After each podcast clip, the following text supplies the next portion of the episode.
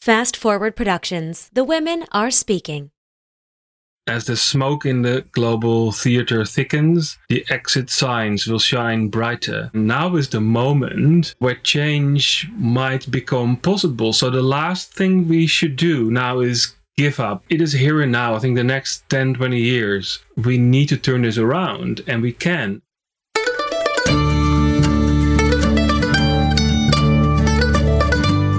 You're listening to the Good Dirt Podcast. This is a place where we dig into the nitty gritty of sustainable living through food, fashion, and lifestyle.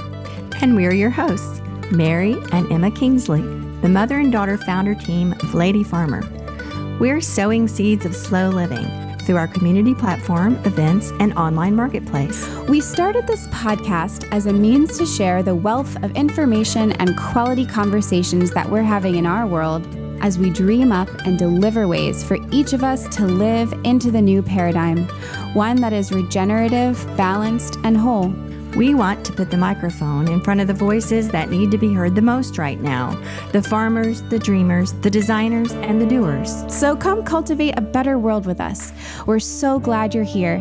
Now, let's dig in.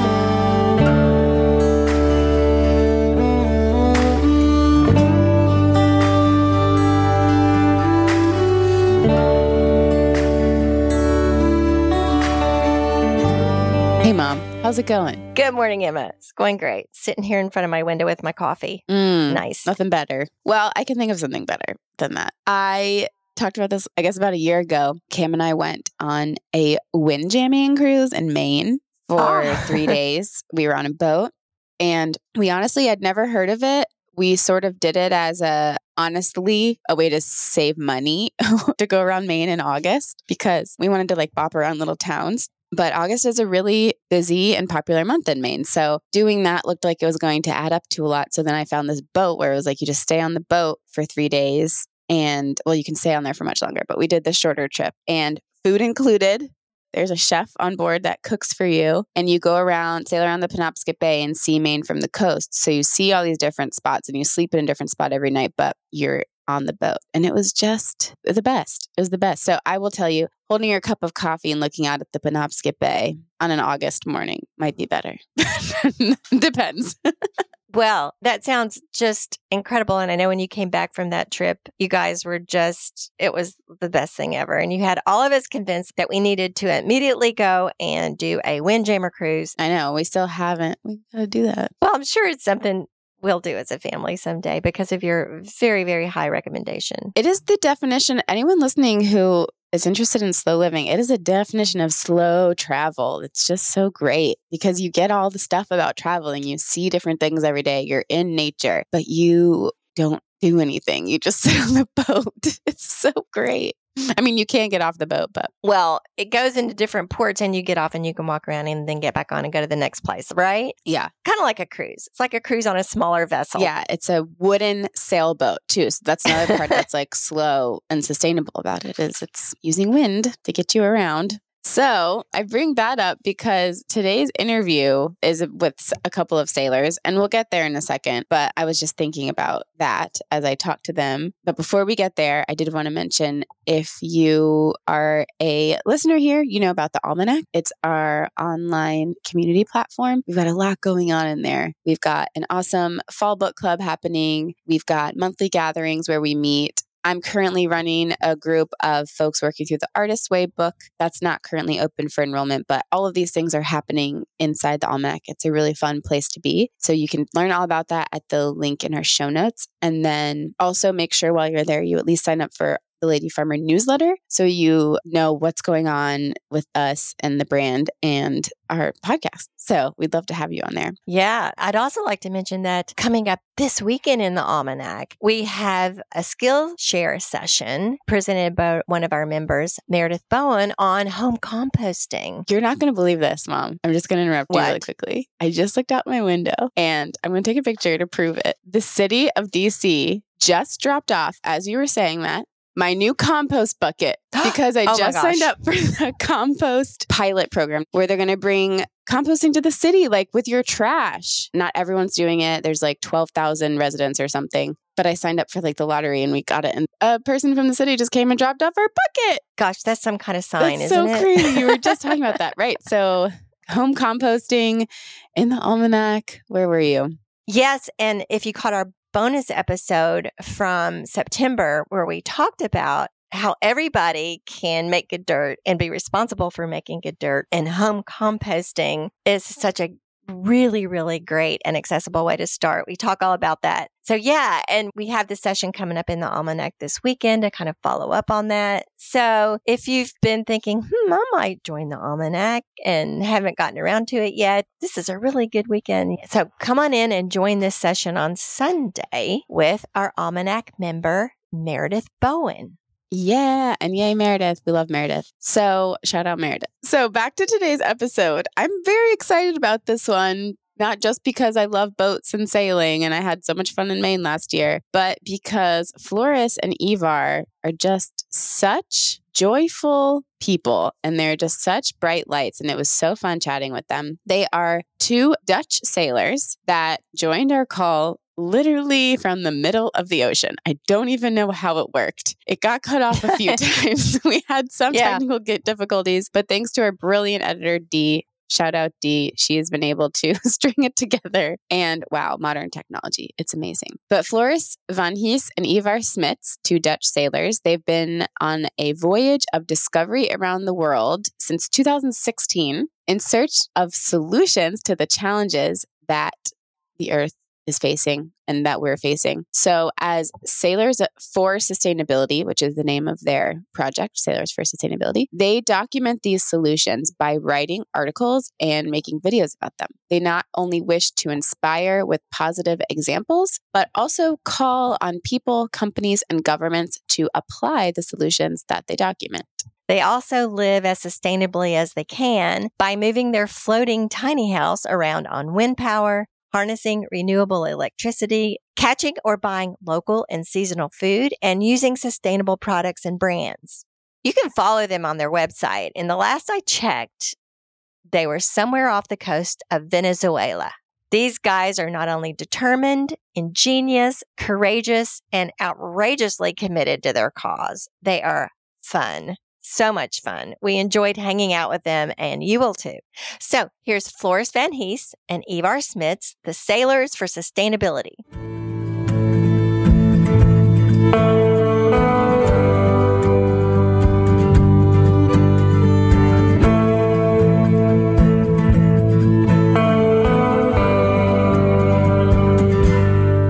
Two sailors from the Netherlands, and we're on a sailing trip around the world in search of what we call solutions to today's sustainability challenges. So, our project is called Sailors for Sustainability, and we look for examples in all fields like buildings, climate, community, economy, ecosystems, energy, nutrition, spirituality, and transportation, all areas that influence our daily living. And we look for examples that show that there are more sustainable or future proof ways of doing things. And by documenting these proven solutions from around the world, yeah, we aim to inspire people and not only people but also companies and governments to change their habits and accelerate positive change. A bit of personal perspective from myself. So I'm Ivar.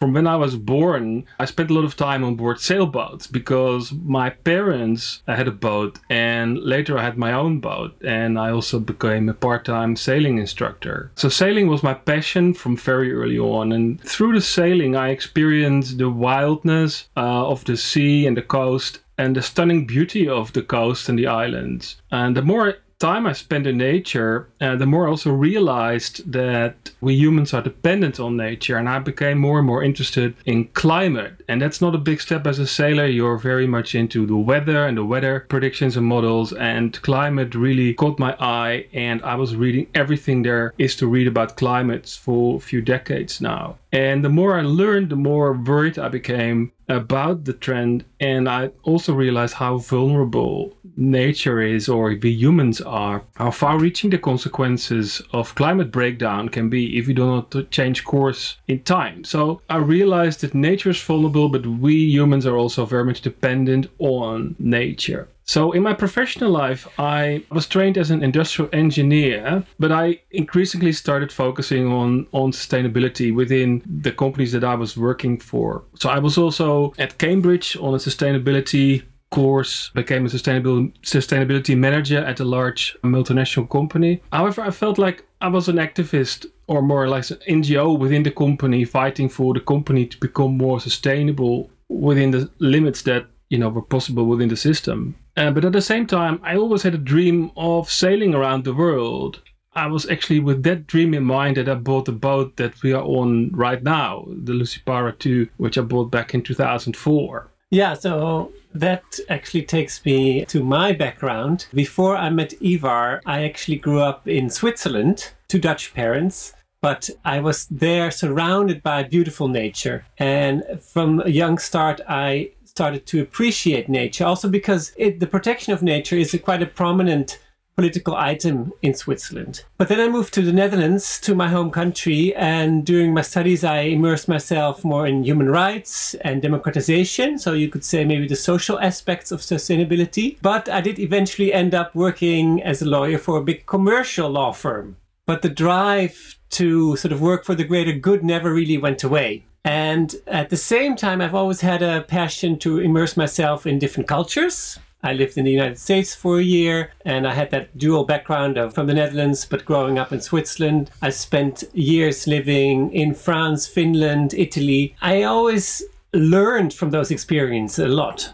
That passion to travel and to see more from the world has always been there. And when I met Ivar in 2012, he actually convinced me that sailing around the world was the best way to see the world because you can do it in a sustainable way. You will only use the wind mostly, and you can be sort of fossil free or carbon neutral while you're traveling.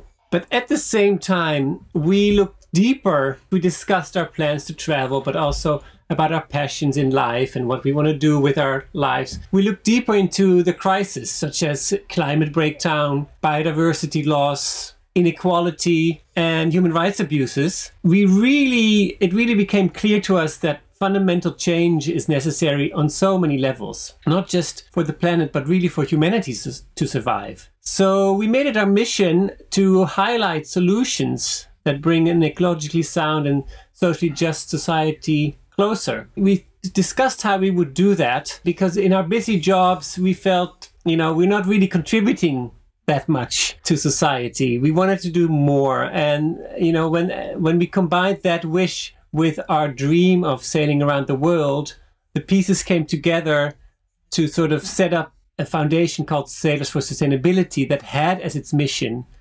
to sail around the world and collect positive, inspiring examples that can help people visualize this more sustainable future. After many, many years of working on Ivar's boat, I mean, he had it, but there had to be so many improvements also to make it more sustainable, sort of more self reliant with solar energy and wind energy that we generate ourselves. And we uh, have a water maker that we installed so we can make our own drinking water from seawater. So that all took a lot of time and a lot of hard work. But finally, the boat was ready in 2016 and we set sail to go on this mission uh, and and we left behind not just our jobs but our hometown but also family and friends and really security. We didn't know how it was going to go, if our mission could be successful, but that was the big adventure we started uh, now almost seven years ago. So you've been living in the ocean for seven years? Yes.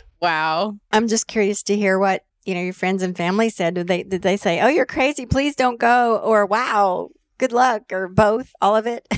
what were the reactions? They, oh, we're going to go live at sea. I would say both, yeah. but also because we were a bit, a little bit maybe uh, either we were naive or we we were uh, on purpose a little bit vague about how long it would take because we said oh we might be gone for three to five years. But you know it's been seven now and we we're three quarters around the world. So our families they had mixed feelings because we were leaving them. Our friends they saw opportunities to visit us. So that was nice but i don't think they realized that we would be gone for that long as well. But I must say, a lot of our friends are adventurous themselves. So, and a lot of them are sailors. So they applauded and they supported the mission. So the end goal is to get all the way around the world, correct? Correct. The end goal is, and especially now it's getting to our last leg, which is to sail back from South Africa via the Americas to back to Europe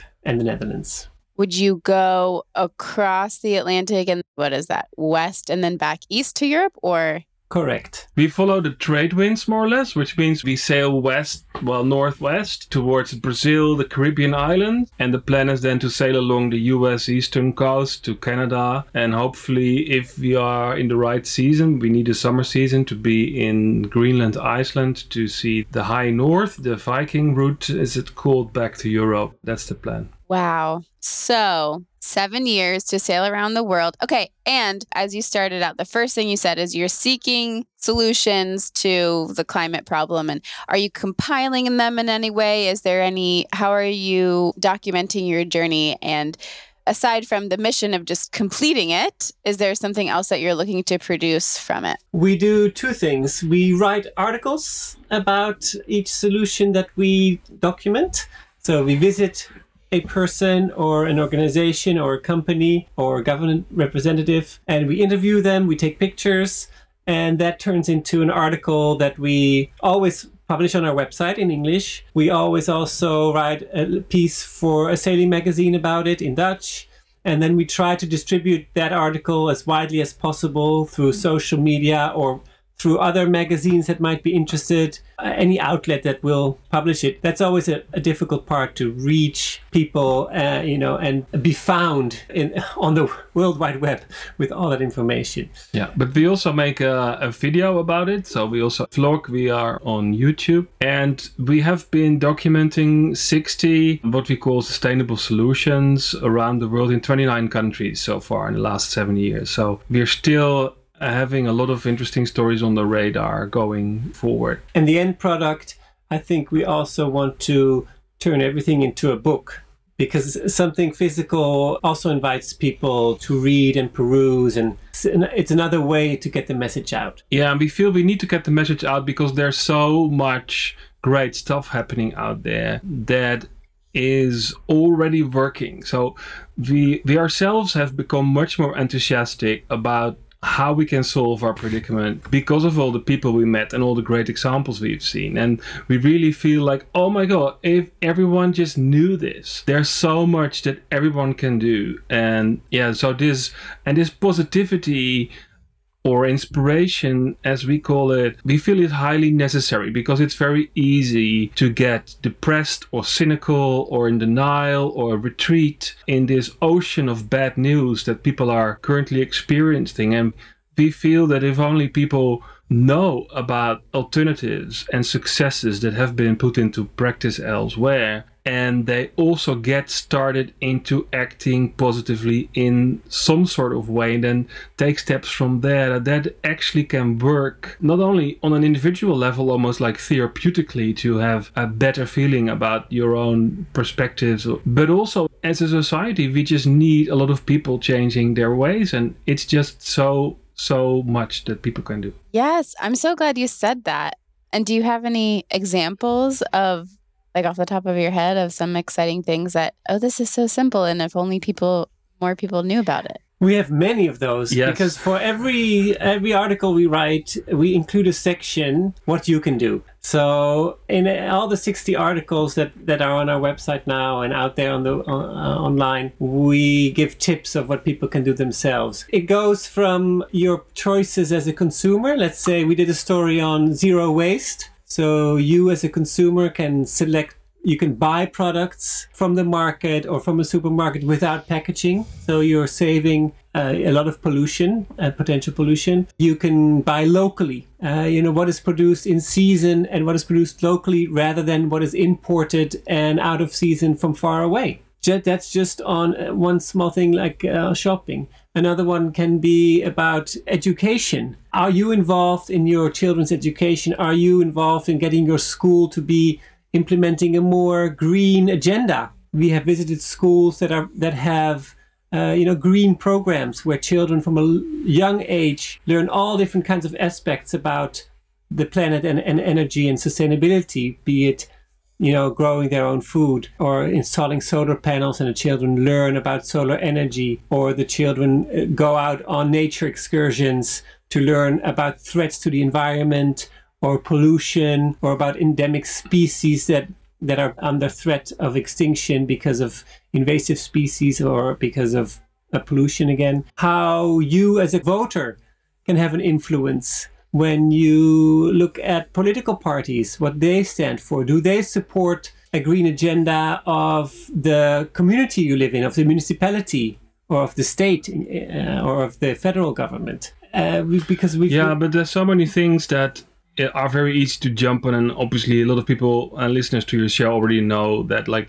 you know eat more plant-based food or like you know use solar energy uh, like your personal lifestyle choices only go so far. Obviously most people realize that we need system change we need a lot of change we, we, we have very little time to achieve that. But i think it is important to adopt these personal lifestyle changes because they have a ripple effect elsewhere. And i think and that's something that we've done like you know you you just deliberately scale down. Like we, we've been living on a floating tiny house for seven years. So we sold our, our house our cars and your lifestyle becomes a lot lighter. You have less stuff to worry about but you also have more time. You have more time on your hands to well to do the things you really like to adopt a more slower lifestyle and to to catch your own fish and to buy your own food, do your own cooking, look at healthy stuff, save a lot of money doing that. So you actively step out of the rat race in a way and make time for the things that you really care about. So I think that is maybe a bit more difficult for people to jump on, but that's uh, something that really ties into, yeah, you could call it the degrowth agenda.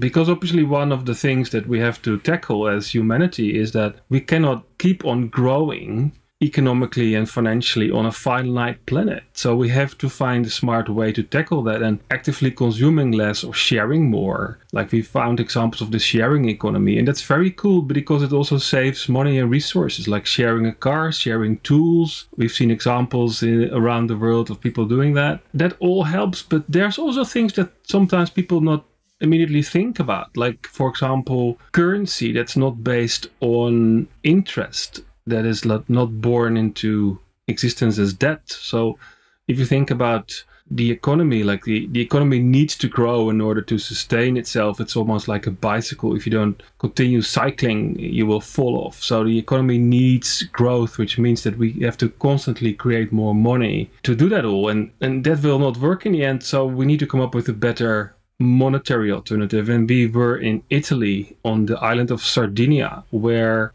Five Guys founded Sardex, which is a local digital currency that works without interest and it supports a yeah, you could say circular economy, which much more locally based. So it's a kind of a technical story, but it's fascinating and it's very successful, not just on the island of Sardinia, but also on elsewhere in Italy where they're expanding the idea and the and the concept. And another great example that we found was in Spain. We visited Mondragon, which is the largest cooperative organization in the world, and they they operate under the basis where the employees are owners of the company, and they they have a kind of de- democratic system at work where they together vote on the management, on the remuneration systems, on the strategic aims of the company, and they're all invested. They all share the profits or they you know share the losses in bad times as well and it's a much more socially equitable way of working together so these are just you know examples that are maybe not that easy to adopt like right away as a as mm-hmm. a consumer or an individual, but these are definitely things that we believe would would do uh, would come a long way to to help getting out of these crises. Well, yeah, it's all got to start somewhere, you know. So even if it seems far away, just knowing about it. And you've logged so far. You've logged sixty. We can read about all sixty of them on your website, YouTube vlog, and so forth. How many? Well, you've got what a couple of years left. Did you say about a, a year and a half? Because we will use Northern Hemisphere summer next year to sail from Canada to Europe. So that would bring us back to Europe in the fall of 2024. Okay, so I have a question. So you are very immersed in nature and your lifestyle. You're out on the ocean. And so you are at the same time you're seeking solutions, you're probably witnessing firsthand a lot of the really frightening realities that a lot of people might not even be aware of, or, you know, you might read an article about here and there, but you're experiencing this firsthand. And I'd like to hear a little bit about that, be if that might be extreme weather events that aren't typical or I'm really curious if you've run into these these areas of they call them plastic islands or all the microplastics are converging and have you seen that and what kinds of things have you seen that just sort of affirm your mission? Yeah, what are the horrible things you've seen? And then you can tell us the beautiful things. yes, exactly. We don't, we don't only see the solutions, we, we look for the solutions, but we do see a few disastrous things as well. Climate is, I believe, it's going much faster than most, you know, consensus scientists at this point have landed on. So I definitely feel that we are now seeing things that are off the charts and that the climate scientists are trying to reconcile their models with the actual observations and that is that's bad news that's very scary. So we have seen strange things. We, we've seen melting glaciers in many places but most notably we documented the melting glacier in patagonia southern chile where a lot of glaciers actually feed into the sea. So we could actually sail up there into the fjord next to the glacier wall and we were stunned to see that there's no icebergs floating around anymore like you know the pilot was indicating that we were sailing with. There wasn't a single cube of ice. There was a beach half a mile wide of just mud and sand where the glacier retreated so much and it was just melting. And we we anchored the boat and we walked there. We documented it with our drone and it was like it felt so sad to actually see this magnificent landscape disappearing under your eyes and also the responsibility like oh my gosh we are the last generation that could somehow avoid you know an escalating crisis and you also realize that all the melting water you see coming into the fjord is contributing to sea level rise everywhere. So that was a very, very dark uh, place. But other climate related things is just, well, obviously the oceans are changing. The, the oceans are getting warmer. The water, the currents are getting less predictable, which leads to weird weather. The storms start sooner in the season, last longer in the season, go to places where they normally don't go. Uh, the good news, obviously, for us sailors is that the short term weather forecasts, like the satellite based weather forecasts and the communication means of us to, to getting that information is better than ever. So it's it's it's both, you know, the, it's the storms become more unpredictable, but for us it's easier to see where they're at and not to get caught up in them. But and a, a last thing that's climate related and also very shocking to see is that because of the warmer water, a lot of corals that we found, especially in the Pacific Ocean, we saw many corals that were severely damaged due to the warm water. So the coral start to bleach and a lot of it later then dies and it takes time for the coral to restore, but that's more difficult because of the hurricanes getting stronger and the water continues to be periodically warm. So the result is just a lot of dead coral and a lot of less biodiversity on the coral reefs. And not everywhere. We've seen healthy places too fortunately. But yeah when you when you see that the dead coral then you realize gosh this is really really bad. Another bad one is biodiversity loss. Um, you we saw so many deforested areas uh, around the world. We have seen animals, uh, or we've had to look for animals that have become so so difficult to spot because they're close to extinction. For example, in New Zealand, we've been to some islands where there are still some native birds left because they have been very isolated islands and where they've had pest pest control, what they call pest control. But on on other places in in the, in the country, a lot of those native birds have disappeared already. So I think the rate that we're losing species, different animal species, is off the charts. And it's something that's out of our view usually when you live in a city or but when you're visiting uh, far away places and you're expecting to see animals, but you really have to use a microscope, so to say, to, to find them. It's very confronting. Yeah, and uh, also the, the underwater species like the sharks are a lot of type of sharks are threatened with extinction. Around 100 million sharks are caught annually worldwide, roughly, mostly because of the fins that are popular in Asia for the shark fin soup, but also as bycatch for all kinds of other species. As an apex predator, they keep the oceans healthy. Uh, with them disappearing, uh, it affects a lot of the downstream species as well. We have seen a lot of pollution, a lot of it in the ocean, but we must realize that what we see is only the tip of the iceberg because 95% of the plastic sinks and it goes into the ocean and ends up in stomachs of fish, of turtles, of whales. And, and, and in our in an our and, seafood, and that's a message that yeah. I think needs to be reinforced. That naturally, when when you see a bird entangled in a piece of plastic or a turtle in a fishing net, you know, those are the most visible, impactful images, which is obviously terrible for the non human life. But I think we also need to realize that all these enormous amounts of plastic that will disintegrate into microplastics over time will enter the food chain, will enter our seafood, will enter our bodies. So it is very much a human survival problem as well. And the last crisis that we see in different in many different countries as well is huge social inequality whether it be in brazil or argentina or chile or even mauritius and, and here in south africa i think it's another very big challenge that needs to be tackled, not just for, for people's sake, but also if you are in a, such a desperate state, you know, all you care about is surviving.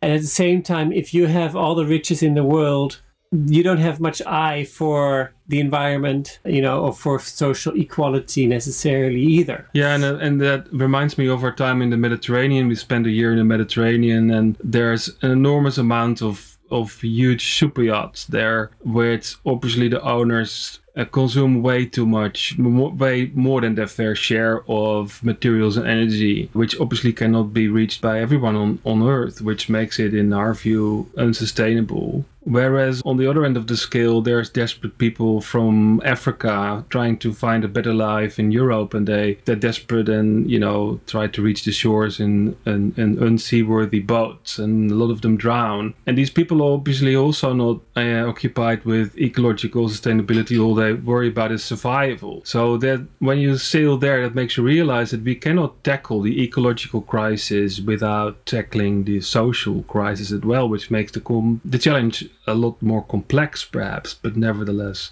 uh, we need to deal with that. That's such an interesting point because a lot of times the conversation around sustainability can feel like it stops with social equity. There's a sense, sometimes at least here in the West, that sustainability is inaccessible. So it's not fair to talk about it. It's not fair to expect everyone to live sustainably. But I love what you're saying because it's flipping that on its head and saying that no, that's where the conversation actually has to start in order to be effective at all. We have to start there. And it's the most important part of it. Because you're right, it's like Maslow's hierarchy of needs. If we, if someone, of course, is doesn't know where they're going to get their next meal from, of course they're not worried about single-use plastic. So that's what we have to tackle first. Yeah, and obviously yeah we, we can we can talk a lot about the crisis and i think a lot of people are familiar with that uh, the the greatest solutions that we have found are those ones that tackle a multitude of these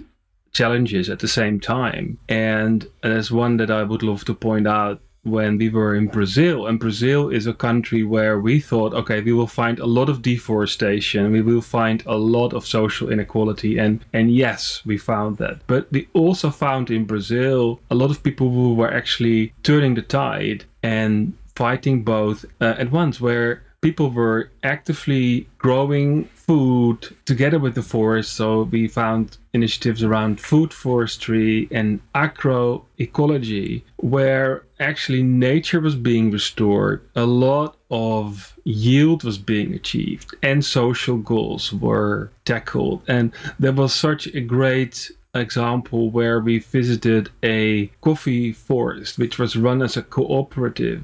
And, and just a little bit of background on how that got started because the industrial agricultural model basically looks at the earth as a resource like something to you know exploit. So it starts with a rainforest and then people will buy that piece of land they will sell the hardwood they will burn the rest they will plant a monoculture crop like coffee and they will exhaust the soil using agricultural poisons and, uh, and, and synthetic fertilizers and optimize the yields for like 20, 30 years until the soil is basically dead. And then. And employ people at a low wage. Yeah, employ people at a low wage and don't care about, you know, the health consequences of using all these agricultural poisons on, on them.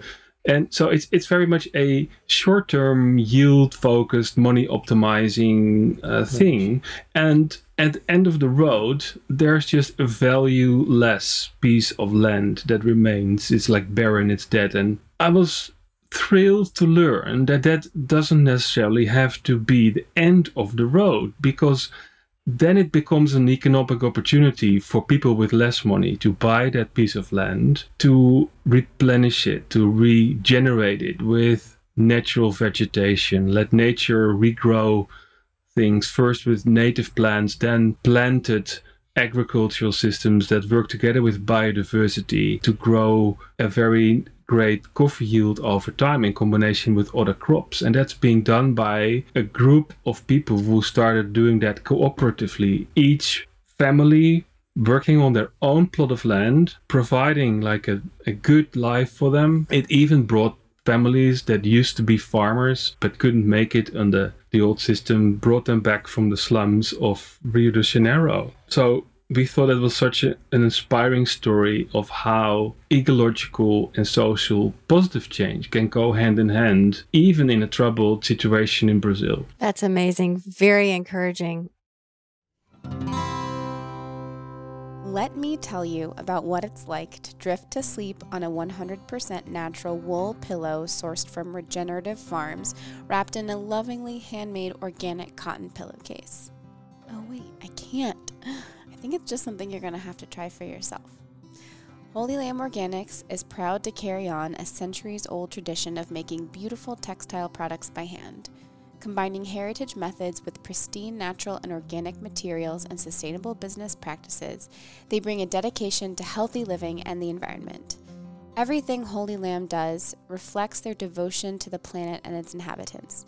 From their supply chain to their manufacturing processes to their facilities management, nothing happens without considering the environmental impact. Most importantly, they're also dedicated to fair labor practices, secure working conditions, diversity, and inclusion. From the farm to the mill to their partner manufacturers, everyone shares the same high ideals of a safe, respectful workplace and environmentally conscious methods. Making good products enables them to do good work. Every time we order something from Holy Lamb Organics, we're proud to support a small town made in America company. You can find Holy Lamb Organics in the Lady Farmer Marketplace. For additional marketplace discounts, you can join the Almanac, our member supported community platform. Find Holy Lamb Organics products including pillows, sheets, natural wool comforters, and more in the bedding section of the Lady Farmer Marketplace at www.ladyfarmer.com. You see so much of these things and these these these desperate circumstances. How do you deal with eco grief, ecological anxiety? Do you just keep your eyes on the prize and just keep going for solutions? Is that what gets you through all of this? Well, it's a great question. We do have our moments where we also feel pain and anxiety and sometimes hopelessness. And those are the moments where I say to Floris, oh my gosh, our culture is beyond saving. So we definitely have these moments where we feel down ourselves. But then we visit someone yeah. who is despite everything, putting a solution into practice. And they always inspire us so much, you know, their drive and their going against the current, no matter what it takes. That is just contagious. and it gives us uh, energy and hope and a, a, will to keep on going and, and giving them a voice like you do, which is why I think you are such an important piece of the puzzle as well.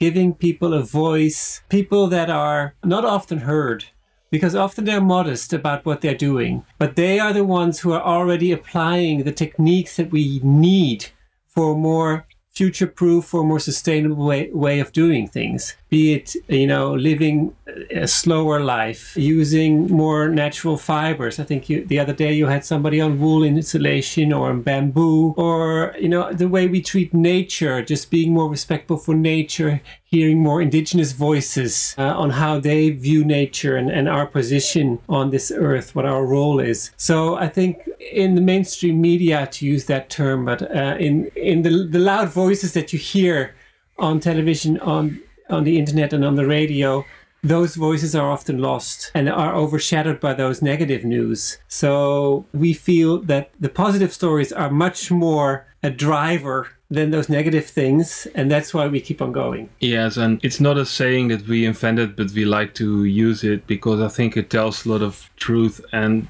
that goes the as the smoke in the global theater thickens the exit signs will shine brighter. From my personal experience, when we left for this expedition in 2016, we often had to explain to people what sustainability even means and why we were doing what we're doing. And we find nowadays that a lot of people now are acutely aware of the situation we're in, and a lot of things need to be done, and a lot of things need to be happening. So, in a way, I think people are more open to change because they see that we need to, and not for their own sake, but also for the sake of the next generations. So I think that is a really positive sign. And now is the moment where change might become possible. So the last thing we should do now is give up. It is it is here and now. I think the next 10, 20 years, we need to turn this around and we can. And I think I put a lot of hope of humanity's past achievements. This is the time where a lot of people increasingly see the need for change. So this is the time where we should actively push for this change. And the time for change is now. And so the last thing we should do is give up and throw our hands in the air and think, you know, it's all going haywire. And yeah. we have reason to be positive about humanity's ability to achieve change. If you think about the abolition of slavery, which was a remarkable societal change in a time where the leading economical interests were in support of, of slavery. So that that was a huge change. Think about yeah. the, uh, the the social change around equal rights for women and the implementation of democracy. So throughout history, there have been plenty of examples of remarkable change for the good, and we can do that again. That's such a good point yes. to remember about how far we have come and how much has changed. Even as rapidly as things are declining, they're also increasing in awareness and creative solutions. And it's really encouraging to hear you say that. So I have a quick question, a quick, like, technical question. And then I believe my mom has another question. And then we might start to wrap up. My question is, I guess, related to the solutions. Do you hear about someone doing something cool and you say, we're going to go there? Or do you say, we're going to go there and then we're just going to walk around and see who we see? Or how do you connect with all of these solutions, I guess, and how yeah. much of that is pre planned? It's all three. We do a lot of research before we go to a place because we know more or less know the okay. route that we're going to sail because it's weather and wind and season dependent. So we know now. Sure we'll go to Namibia, to name an example.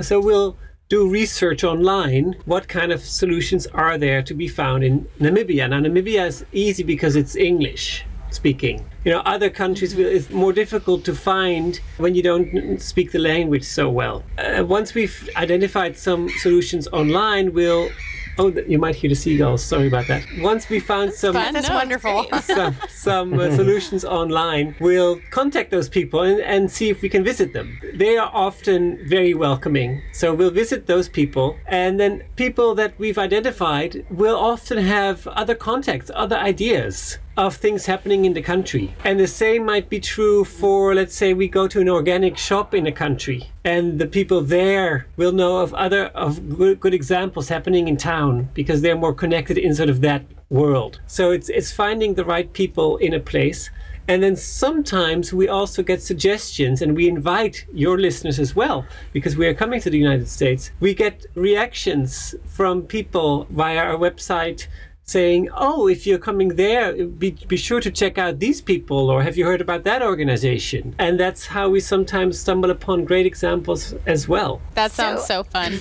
My mind is buzzing with with ideas for you. So I'm curious about what is the day in the life of you guys like the day in the life of sustainable sailors. I know sometimes you're on shore and you're doing this work. How many days are you doing that as opposed to just being at sea? And what it's like what is it like just being at sea all day for days on end? You know, what do you do? You get up in the morning and what do you do? So yeah, so our days are very so very different. So when we're at sea, and especially when we're on a long long passage, so we we sail in shifts. So the boat steers itself for most of the time. We have an autopilot, but we do keep an all time watch just to take care, let's see, uh, monitor other shipping, and you know monitor the weather and the course. So one of us is always awake and obviously the weather is very important. When the weather is calm we can you know cook and and ride and try to catch fresh fish on the boat. But when the sea is rough then you know life on board becomes more or less surviving. You just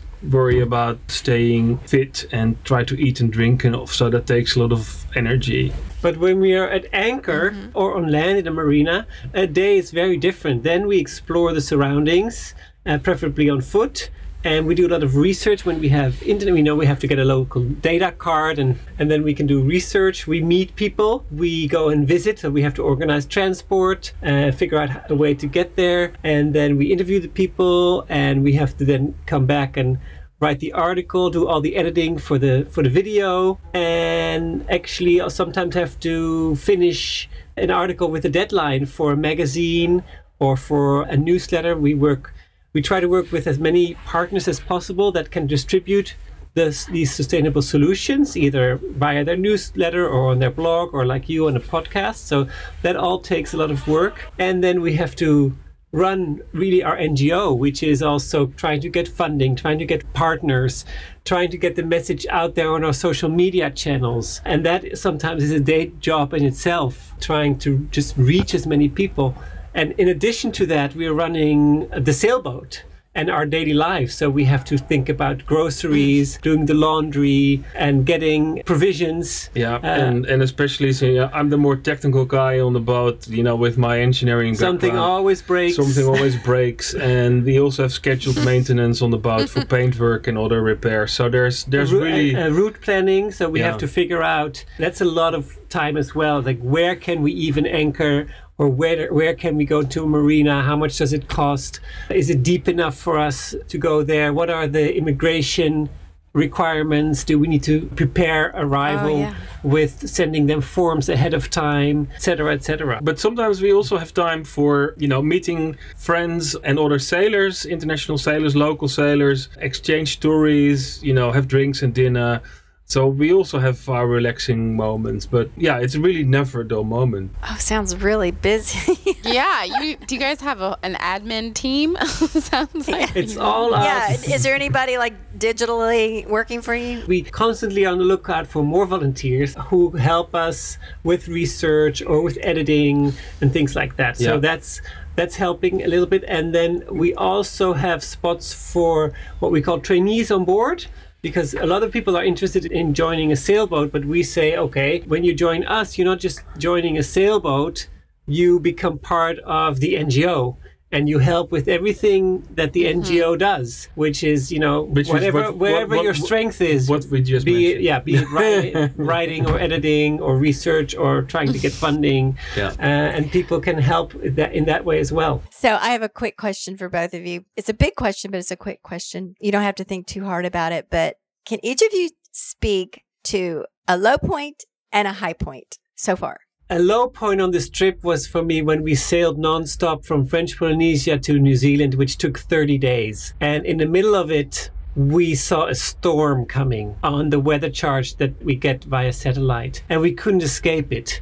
We couldn't go to any other country because they were closed. And anyway, it was developing so fast and right in our path that it it actually set, sent shivers down our backs, thinking, okay, uh, what is go- this going to do to our boat, and will we survive this? We made everything ready for the worst case, you know, we we unlocked the life raft. We grabbed a bag that we call the grab bag, which has all the essentials in it that we take with us in our life raft, and just prepared the boat in, in the best way that we could, um, taking all the sails down except our very small sail, and just hoped for the best, but prepared for the worst. And then when the storm actually came, you know, you see, you see the wind building up, the waves building up, and you're just very anxious and you wonder how bad is this going to get how much more wind how much bigger waves and how will the boat deal with it and actually when it came and it was at its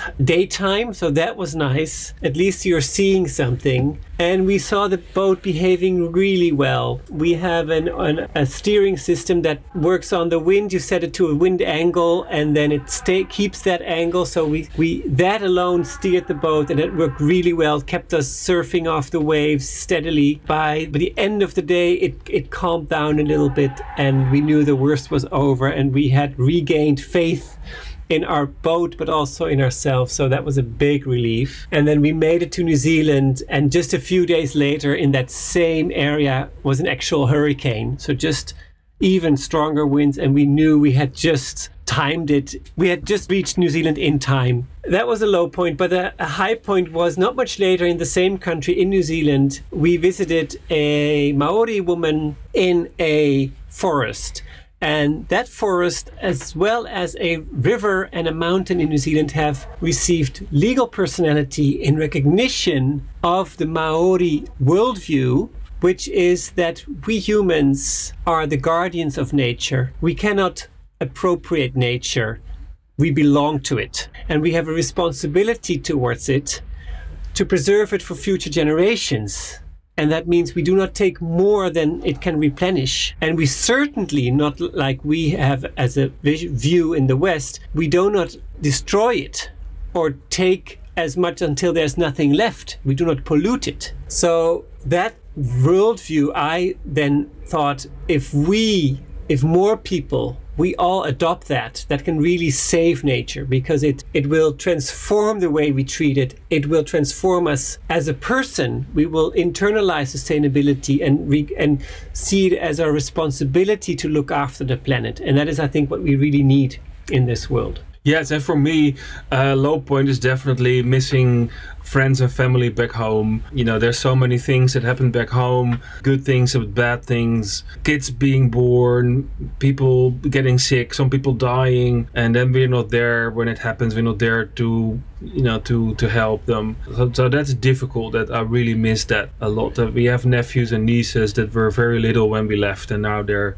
much bigger. We haven't been part of their lives the way we could have been. Uh, although we, we do our best to keep in touch with as many people as possible via modern internet means like video and whatsapp and that that really really helpful maybe compared to even 10 years ago that's great but still it doesn't fully compensate the the feel feeling of of yeah missing them so that's definitely for me um, a low. And yeah, on a high, uh, there's lots of highs, fortunately, but one that I would like to mention, especially, I have great memories of sailing in Patagonia, the south of Chile and Argentina, which is a really sa- a challenging sailing area because it's really remote. It's weather can be rough and the charts are not always reliable, but there's really still so much wildlife there. There's original nature.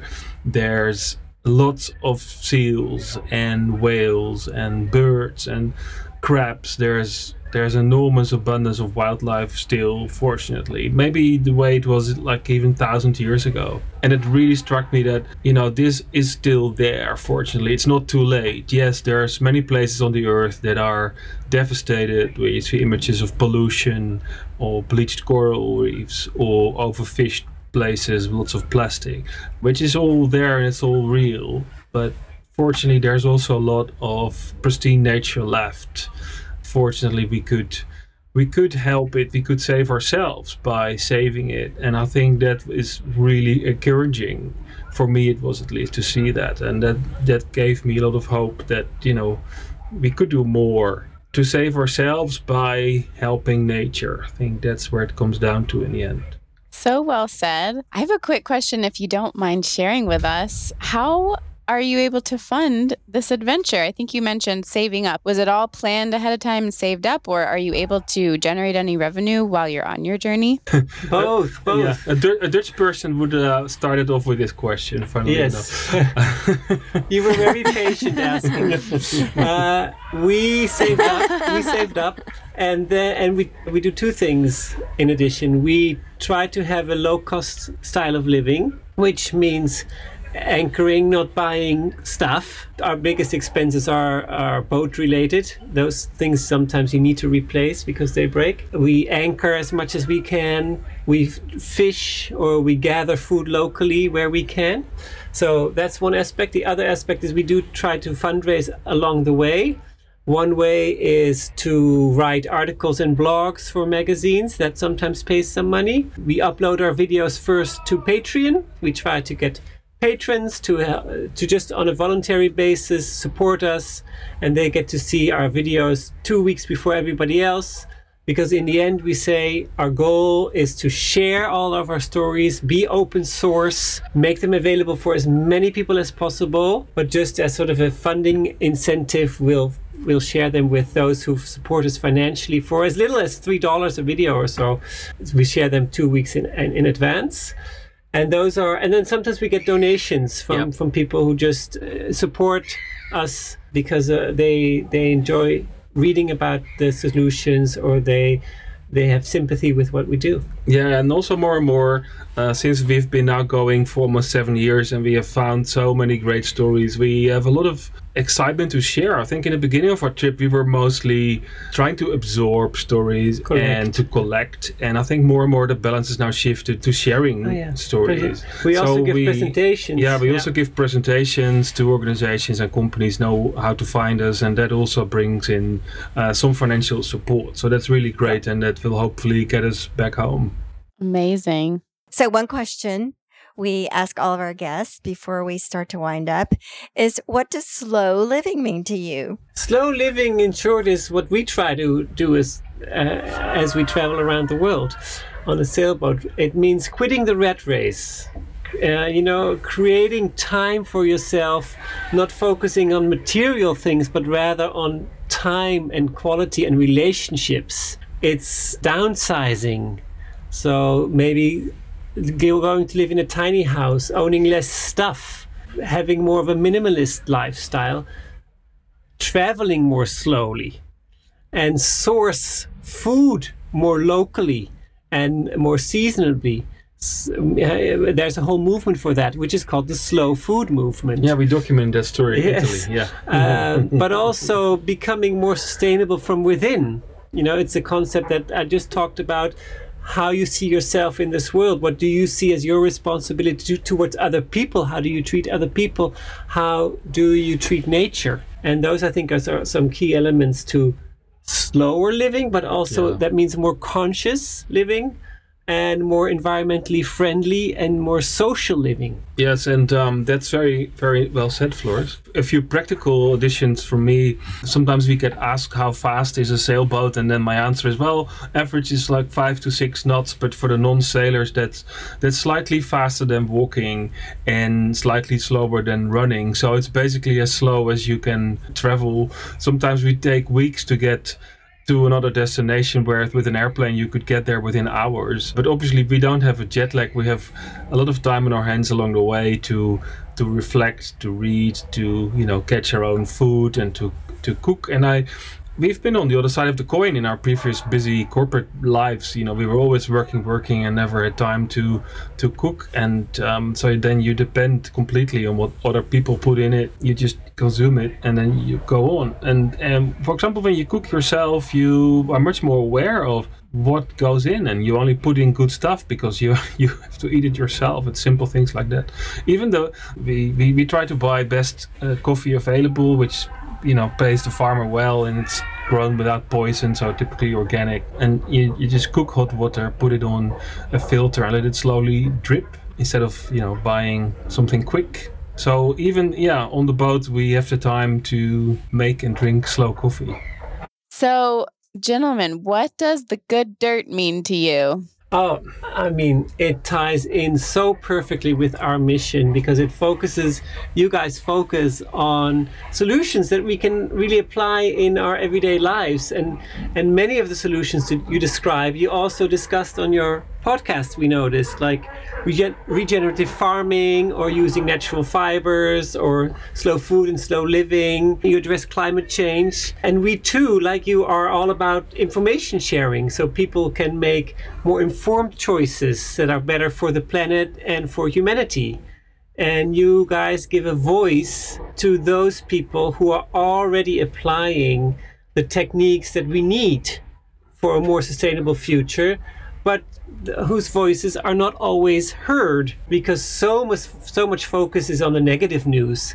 So we really enjoy your podcast because it focuses on what is possible and what is the, the positive side of the story. On a metaphorical basis, I think of the soil. So, you know, the good soil is the basis of all life. And quite literally, we've been documenting a dozen stories around, you know, farming in sync with nature and the way industrial monoculture farming is depleting the soil in the end killing the food system. And as more and more people realize that and find better ways, the good dirt is really the basis of all life and of a healthy food future. So I think that is a very well chosen term. That's that's yeah. my yeah. The the professor who took us to Brazil to this example of agroecology, where the farmers had a cooperative and ran their own little coffee farm. She said she was a soil when, scientist. Yeah, she was a soil scientist. And when we asked her about agroecology, she said, in the end, we eat the soil. We eat what's grown in the soil, and the plants get all their nutrients from the soil. So, in essence, we eat the soil. So, we have to take the best care we can of the soil and not poison it, Yeah. but enrich it. Yeah, and then the soil will take care of wise words from Irene Cardoso. Yes. Yes. What a wonderful way to wrap up our conversation. You've mentioned a few ways already, but just so we have it here for us, easy to reference, how can people find you and follow your journey and how can they support you? in many ways. So one way to find us is on our website sailorsforsustainability.nl, which gives away our Dutch roots, but it's all in English. Sailors for Sustainability. With the same terms, they can find us on YouTube and Instagram and Facebook and LinkedIn. And we try to be as active there as possible. And on Patreon as well, that's also a way to follow and to support us. On our website, we have a separate section that says support us and it it shows the many ways you know. If people want to share our, our articles or our videos that already helps us just get the message out. And it and most importantly it helps those many people who are working you know the ones that we've described in those articles and videos it helps them get better known and their solutions reach more people. Another great way is if people know of companies or other individuals who can help us spread their stories because you know we, they can be included in a newsletter or in a blog or in a magazine they can contact us about that or if Um, they have great have ideas Ideas, yeah, great uh, leads for new stories around exciting, innovative, sustainable uh, activities or projects that are going on in their area. This also would be highly appreciated if people want to share that. and finally a great way to support not us but the cause is to really realize your own potential. We say never underestimate your own power as an individual, as a consumer. You make choices every day, as a parent, or as a child, or as a teacher, as a neighbor. But you're also a voter. You're maybe an employer or an employee or an entrepreneur. entrepreneur you can be you can set an example in every step you make in every choice you make in your lives and you will inspire others if you do if you give the right example so you know keep setting the right example keep inspiring no matter what you hear in the street no matter what other people think of you you will inspire someone and never underestimate your power in that Thank you. It's wonderful. This has been such a fabulous conversation. I've enjoyed it so much. You have made my day, made our day. And thanks so much for being with us. It was just wonderful talking to you, and we will be in touch. Thank you very much for having us. Thank you for helping us spread our stories, the story of the people we've documented. And thank you also for the great work you are doing. Yes, thanks a lot. It's a really big pleasure to be on your show. Thank you. Thank you so much. Bye bye. Bye bye. Bye.